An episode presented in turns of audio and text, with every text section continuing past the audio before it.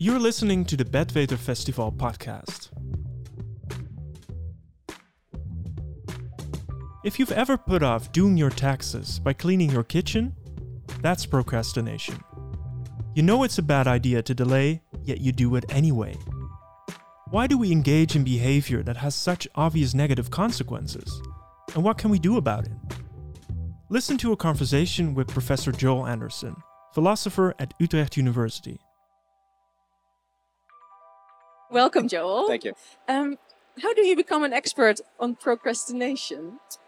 Um, well, I think, you know, as you say, many of us are familiar with this. Uh, I got it into it actually via a number of puzzles in philosophy. Um, Mhm. There are there's regular questions of why is it that someone can be absolutely convinced that the right thing to do now is maybe it's to do their laundry, maybe it's to do their taxes, Mhm. and yet they don't do it.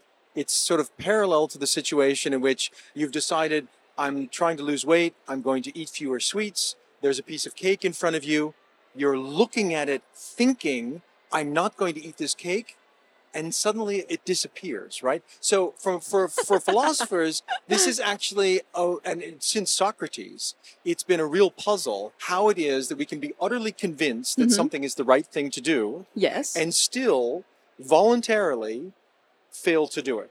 So Right. that's sort of the puzzle that, that that brought me into it. But it turns out procrastination is is a really really complex um, psychological phenomenon and also philosophical puzzle. okay. Yeah. Exactly. Because if I understand correctly, a psychologist is inter- interested in what causes procrastination, uh, and you, a philosopher, uh, observes with empirical research uh, and considers the consequences of procrastination. Or It- it- It's something like that. I mean, so I think it's important to separate the questions that we ask when we want to understand a phenomenon. Mhm. One question is we could try to understand what are the causal chains that lead to certain kinds of behavior, or what are the correlations between certain personality types and uh, high levels of chronic procrastination. Yeah. Uh, and those are very important. okay, so uh, there's empirical high questions. level and low level procrastination. Absolutely. There are people who are referred to as chronic procrastinators, and you know, most of us fall on a spectrum somewhere. Mhm. Um, so those are really interesting questions, but I'm focused on a question, a sort of more fundamental question of trying to really understand the phenomenon.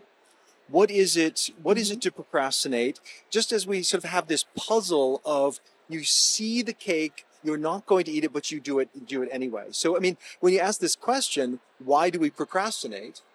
Well, one answer is there's absolutely no good reason to procrastinate at all. And I think it's important that we distinguish um, procrastination from um, a, uh, a well chosen delay, right? Right, Sometimes. What is your definition of procrastination? Well, I have this. I have this definition as um, procrastination is culpably unwarranted delay. Culpably is uh, verwijtbaar. Yeah, yeah. So there's this sense that I think is central to the phenomenon of procrastination that involves what in the criminal law is referred to as mens rea. There's this, you have a guilty mind, Mm-hmm. right? You can't procrastinate by accident. I mean, you can fail, you can Okay. like not be paying attention and, and not do things. But procrastination is this, this special form of human irrationality in which we kind of, we know, we- we're knowingly doing something irrational. We know that the delay is not something we should be doing, but we do it anyway, and that's part of the phenomenon. And it's a delay that makes you feel better, short term. Exactly, and I think that's so. Um, uh, Fuchsia Sirois, Timothy Pychyl, and another a number of the the sort of leading scholars on this have focused on the idea of as as an explanation for why we do it, and to help to understand it, they've characterized procrastination as short-term mood repair. Right, so we don't we don't procrastinate about fun things, right? Like buying Mm. your tickets to the Betweter uh, festival. Everybody was like on it immediately. But when it's things that are aversive, it, or especially, and I think this is important for understanding how to find solutions, especially when it's a task where you feel that you're not going to be able to do it so well. So Oh, so you are um, insecure about the Exactly. task. Exactly. In fact, there's these studies that have been done. So there was all the all these studies that were showing um, a, a, confused relation between fear of failing hmm and procrastination. Now you would think people people who fear failure, who are really highly motivated, they're very afraid of failing, that they would not procrastinate. They'd get down to business. But it turns out it was very difficult to find a correlation until the researchers um, introduced as a mediating factor self-confidence, a, a sense of what's called self-efficacy. And then it turns out that you get this split people with a strong sense of self-efficacy there's a task it's a difficult aversive task but they know if they if they put their mind to it they're going to be able to do it and they have that level of confidence and then you have people who with regard to a particular task they're uncertain about it they're not sure how do i get started and for them fear of failure makes the procrastination worse Okay. so that's an important factor in in all this because then they're going for the mood repair and so on but then there's also the situation, and you just don't feel like doing it, Fair enough. Yeah, right? we all have that. Or is that Um, more laziness? Yeah, so that's an interesting that's an interesting distinction to draw. I mean, sometimes people uh, just they settle for lower intentions, right? So if Mhm. somebody says, you know, I'm just going to today, I'm to I decide to do less. I'm going to spend the whole day on the hammock, you know, just maybe listening to music Yeah. or even niks. And there was actually recently a competition in South Korea for a, a competition Niksha where they anyway that that leave this apart. Um, so sometimes you decide to do that. That's not procrastination. You might just embrace laziness for an afternoon on a lazy summer afternoon. Right. No problem. Well, I mean, It, it- could it- become a it problem, but a problem, exactly. But it's not necessarily procrastination. This this distinctive phenomenon of procrastination Mhm. comes in when you really have set an intention to do something and you're delaying. You know that you're delaying Okay. doing something you've intended to do. right. And so I'm not opposed to laziness. Laziness has has its place in society. I, you know, we can embrace laziness. But I think when we're trying to identify what's problematic about procrastination, Yeah. it's this it's this this tension between what you're aiming at, what you've Mhm. decided you very much want to do, and and the behavior. But you decided you wanted to do it, Mm. yet you don't do it. Has that something to do with autonomy? Yeah, yeah. so I think uh, one of the, um, in my view of autonomy, one aspect of, so there's two answer, answers to this. There's Okay. many answers to this. Psychologists use the term autonomy to talk about a certain amount of control that you have over when you do what you do. Right. And there are correlations between a sense of engagement with a task and whether or not you have a, you have the freedom to do it the way it, in which you want to do it. Mhm. So that but that also that's just part of the explanation for why some tasks are aversive. If you're being bossed around and told to do it in a way and you have no no role in in defining how it's being done, Right. then you're going to find it a more aversive task. But autonomy is also, I think, to be understood in terms of being able to lead the life that you want to lead. And I think one part of that is having effective strategies and effective support structures for uh, for avoiding What's an effective procrastination. support structure? Well, it's so I think one of the one of the best ones is a a well formed intention. So uh, there's something that I refer to as second order procrastination, which is you you delay culpably unwarranted delay of doing the work of forming a good intention. So if you have vague plans, like my favorite is I'm going to get around to grading those papers soon. Now, so this is In the near ref- future. in the near future, exactly. I'm going to do some work on my taxes eventually, right? So all these these are what are some uh, sometimes referred to as anemic intentions. They are they are weak, vague, poorly formed int- intentions. And one of the things that's interesting about these intentions is it makes it very easy to count just about any behavior as uh, advancing your intentions, Mhm. right? Because it's so vague, anything you do counts. So part of the part of the trick is having a clear, clearly defined target, because then you can track yourself whether or not you're making progress uh, toward it and can can sort of stay on track. Okay. That's one. That's that's one piece of it. yeah. I think another one is that gets to this point about um, the the sense of self efficacy, right? Mhm. So if you have if you have tasks, I mean, this is this is advice we've all heard, but I'll say it again because we can all use a little reminder. Um, if you have a really daunting task, a very large, overwhelming task, Like. um, like writing a book, Okay. Yes. um, or somebody working on a master's thesis or something, mm-hmm. if you can break it down into parts, then then you can build up Mm-hmm. the sense of efficacy, which makes it much less likely that you'll procrastinate. And you feel good about it when you. exactly. So there's the mood the repair. Exactly. So there's less of a need for mood repair, and you can build up and you can build up this uh, this confidence. So I think that's that's part of it. Um, but one of the things that sort of fits with this is also, and this was mentioned in connection with uh, with debts and people being uh, seriously in debt in the last interview you did. Yes. Um, when shame starts to play a role, Oh. Uh, then the task, of course, becomes much more aversive. So, one, of course, bit of familiar advice is just get started. If you can at least make those first few steps, Mm-hmm. in even if you haven't achieved, even if you're maybe procrastinating still a bit, but if you have some task where you can start to make advantage, then you can keep the shame at, at, at bay. But ironically, so sometimes people say we- we're too easy on ourselves. We've become lax as a society. Um, yeah. I don't know if you don't have to be Well- Jordan Peterson to, to, to believe this, but uh, I think actually that what the evidence shows is self forgiveness is one of the most important pieces of being able to break through this cycle of of shame and and it becoming a more aversive task and so, So on. have to be kind to ourselves. Let's be kind to ourselves. Okay, Yeah. okay. No, and I think and well, we laugh about this procrastination, about um, Yeah. handing in your paper too late, etc. But why is this a serious problem? I think it, it's a serious problem at a couple of levels. Um, you know, some it's just frustrating, right? We all have goals, we have we have dreams, we have things we want to realize, and if we get in our own way, that's nobody likes that. Nobody wants that.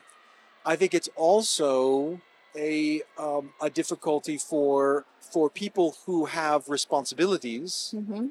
to other people, Mhm. whether it's um, Like who? what's a good example? I mean, you know, like paying your taxes is one, or or sometimes it's things like um, asking for a small subsidy that's going to allow you to, I don't know, insulate the the part of your part of your home, or Mhm. or, or some some small task like that, Mm-hmm. um, where everybody's going to benefit, and because you put it off. You get yourself into into difficulties. You miss out on opportunities. Into serious problems. Yeah, no. So health is another example, Oh. right? Um, Why? well, getting a test in time, right? So if you Mhm. have if you have a you have a lump somewhere, and you think the Oh. last thing I want to do, I mean, talk about an aversive situation, like following up on this by calling a doctor. That's that's what we tend to put off, Mhm. um, and as with many, you know, if especially with cancer treatments and so on, if the detection is early enough, you can really um, have much better chances of, of a full recovery or uh, survival. So these sorts of things are are it, it, it matters, right? Mm-hmm. Um, And you mentioned society. Um, is procrastination also an answer to today's hurried, rushed society? Yeah. So, I mean, there's a way in which you know we're all enjoying ourselves here late at night, whatever. Um, it's it's important that that taking procrastination seriously isn't the same thing as being a hard ass about everything and being like really strict and and demanding and and rigorous. I think, as I was saying before, this role of self forgiveness is is is very important.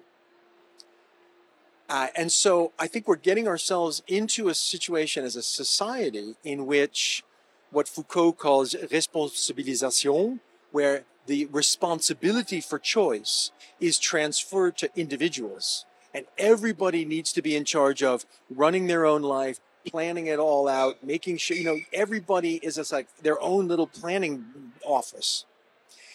The more of those responsibilities we have, and the less we can lean on some things just sort of being arranged, the more room there is for these experiences of shameful uh, procrastination and, and, and failure. And so mm-hmm. this becomes a societal question of justice when we ask the question how much do we want to expect of one another as individual citizens to effectively manage our own affairs and, and handle all of these temptations and distractions and so on? And then when this is a societal problem, um, do you also have any thoughts about a solution for this problem? Well, I think it's a political. I don't. The, the political question, which I think is a is a it's a debate that in certain sense hasn't really gotten to the point where where and I think that group just won the um, the shouting competition. Um, we haven't yet gotten to the point where we're really politicizing the level of self management and responsibility and accountability that we want to expect of one another. Okay. I think it would be very so we so what I refer to as an autonomy gap. We have there's a gap that's emerged between how much sort of self management uh, individuals are expected to have and what can reasonably be expected of us or or how much effort we want to put into resisting all of these all of these temptations. So in a certain sense, the extent to which we suffer from procrastination is a responsibility of our of our own, but the number of contexts in which we have to avoid procrastination does seem to have increased massively uh, in, in in recent years, and I think that it just wears us down. It's a serious it's a serious challenge, and I think it yeah. can also be formulated as a question of justice. Right. Are there already Christians here in the audience? Must be. Don't be shy. Your old procrastination, your questions? Ooh, one here. I will give you the microphone. How does my food intake affect my level of procrastination over time? How does my food intake? So this is this is getting at um, kind of the psychological mechanisms involved. One of the things that that I think is a, a very important part of of self-regulation in general and procrastination understood as a self-regulation failure that's that's that's the way i'd approach it. When you have um, depleted attention you're less likely to be able to engage in what's referred to as metacognition. So tracking your own uh, tracking your own thoughts when you start getting into negative self-talk and so on, which can be problematic for for procrastination. That's that's one side of it. Um, but I think also kind of energy levels mm-hmm. are, are are are relevant. There have been these experiments about, you know, if you if you subject yourself to a serious temptation, like you deny yourself food or something, or you just eat radishes instead of something sweet, then we're back at the cake. Yeah, back at the cake, right? You you start diminishing your um, your you, you become ego depleted. Your self control resources are sort of worn down.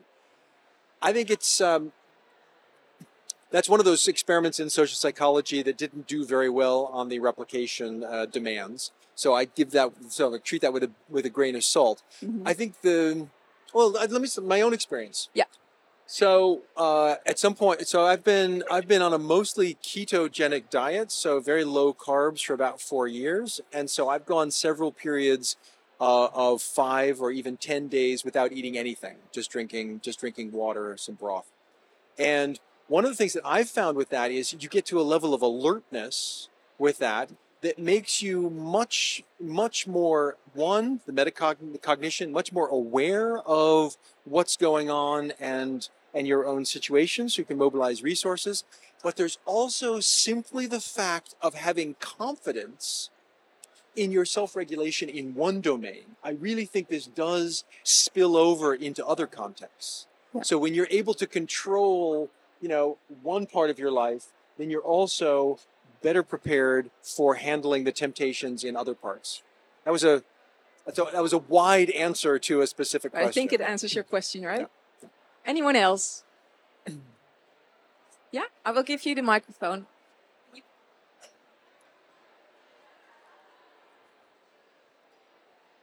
Thank you.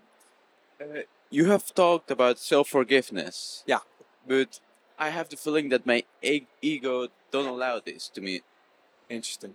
Yeah. So how can I overcome my ego? Um, you may need to get some therapy. I think sometimes, sometimes that's the best advice to give. Um, but I think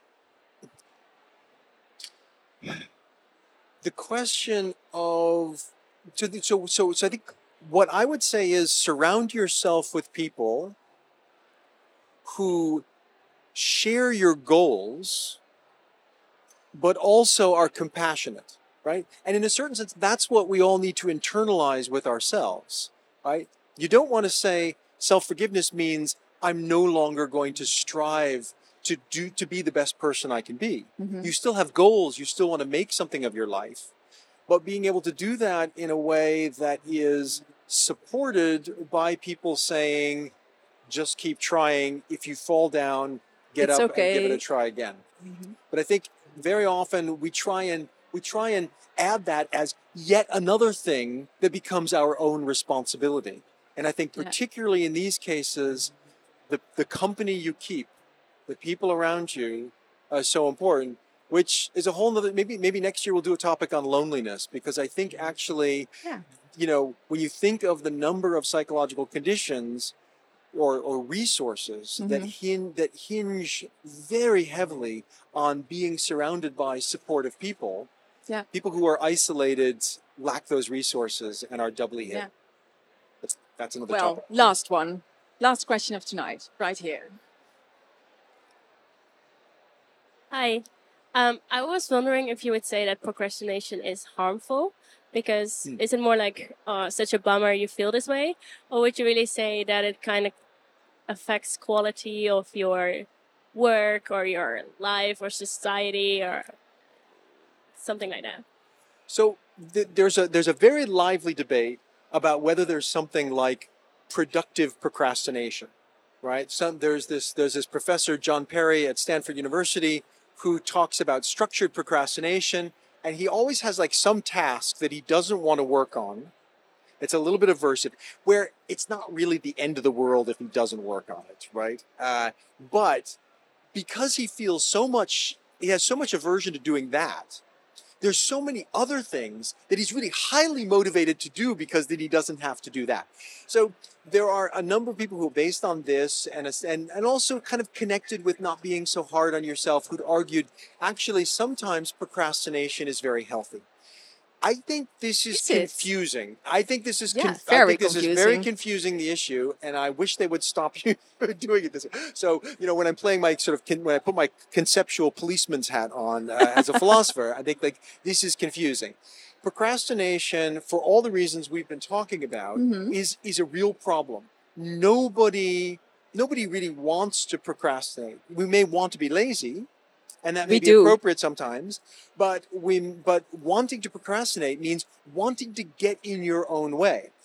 So I think we need to draw a distinction between the cases in which we need to cut ourselves a bit of slack, maybe not make so many demands on ourselves, be more forgiving, but distinguish that from somehow, uh, as a result of that, endorsing procrastination as a healthy strategy. I think procrastination is is best understood as something really problematic, Mhm. getting in your own way, undermining your self sabotage. Yeah. Um, but sometimes it's important to to be more realistic about our goals and more forgiving of ourselves so that human you know flawed human beings that we are we can Yeah. make the next effort to reduce the procrastination. Well, thank you for this positive twist at the end.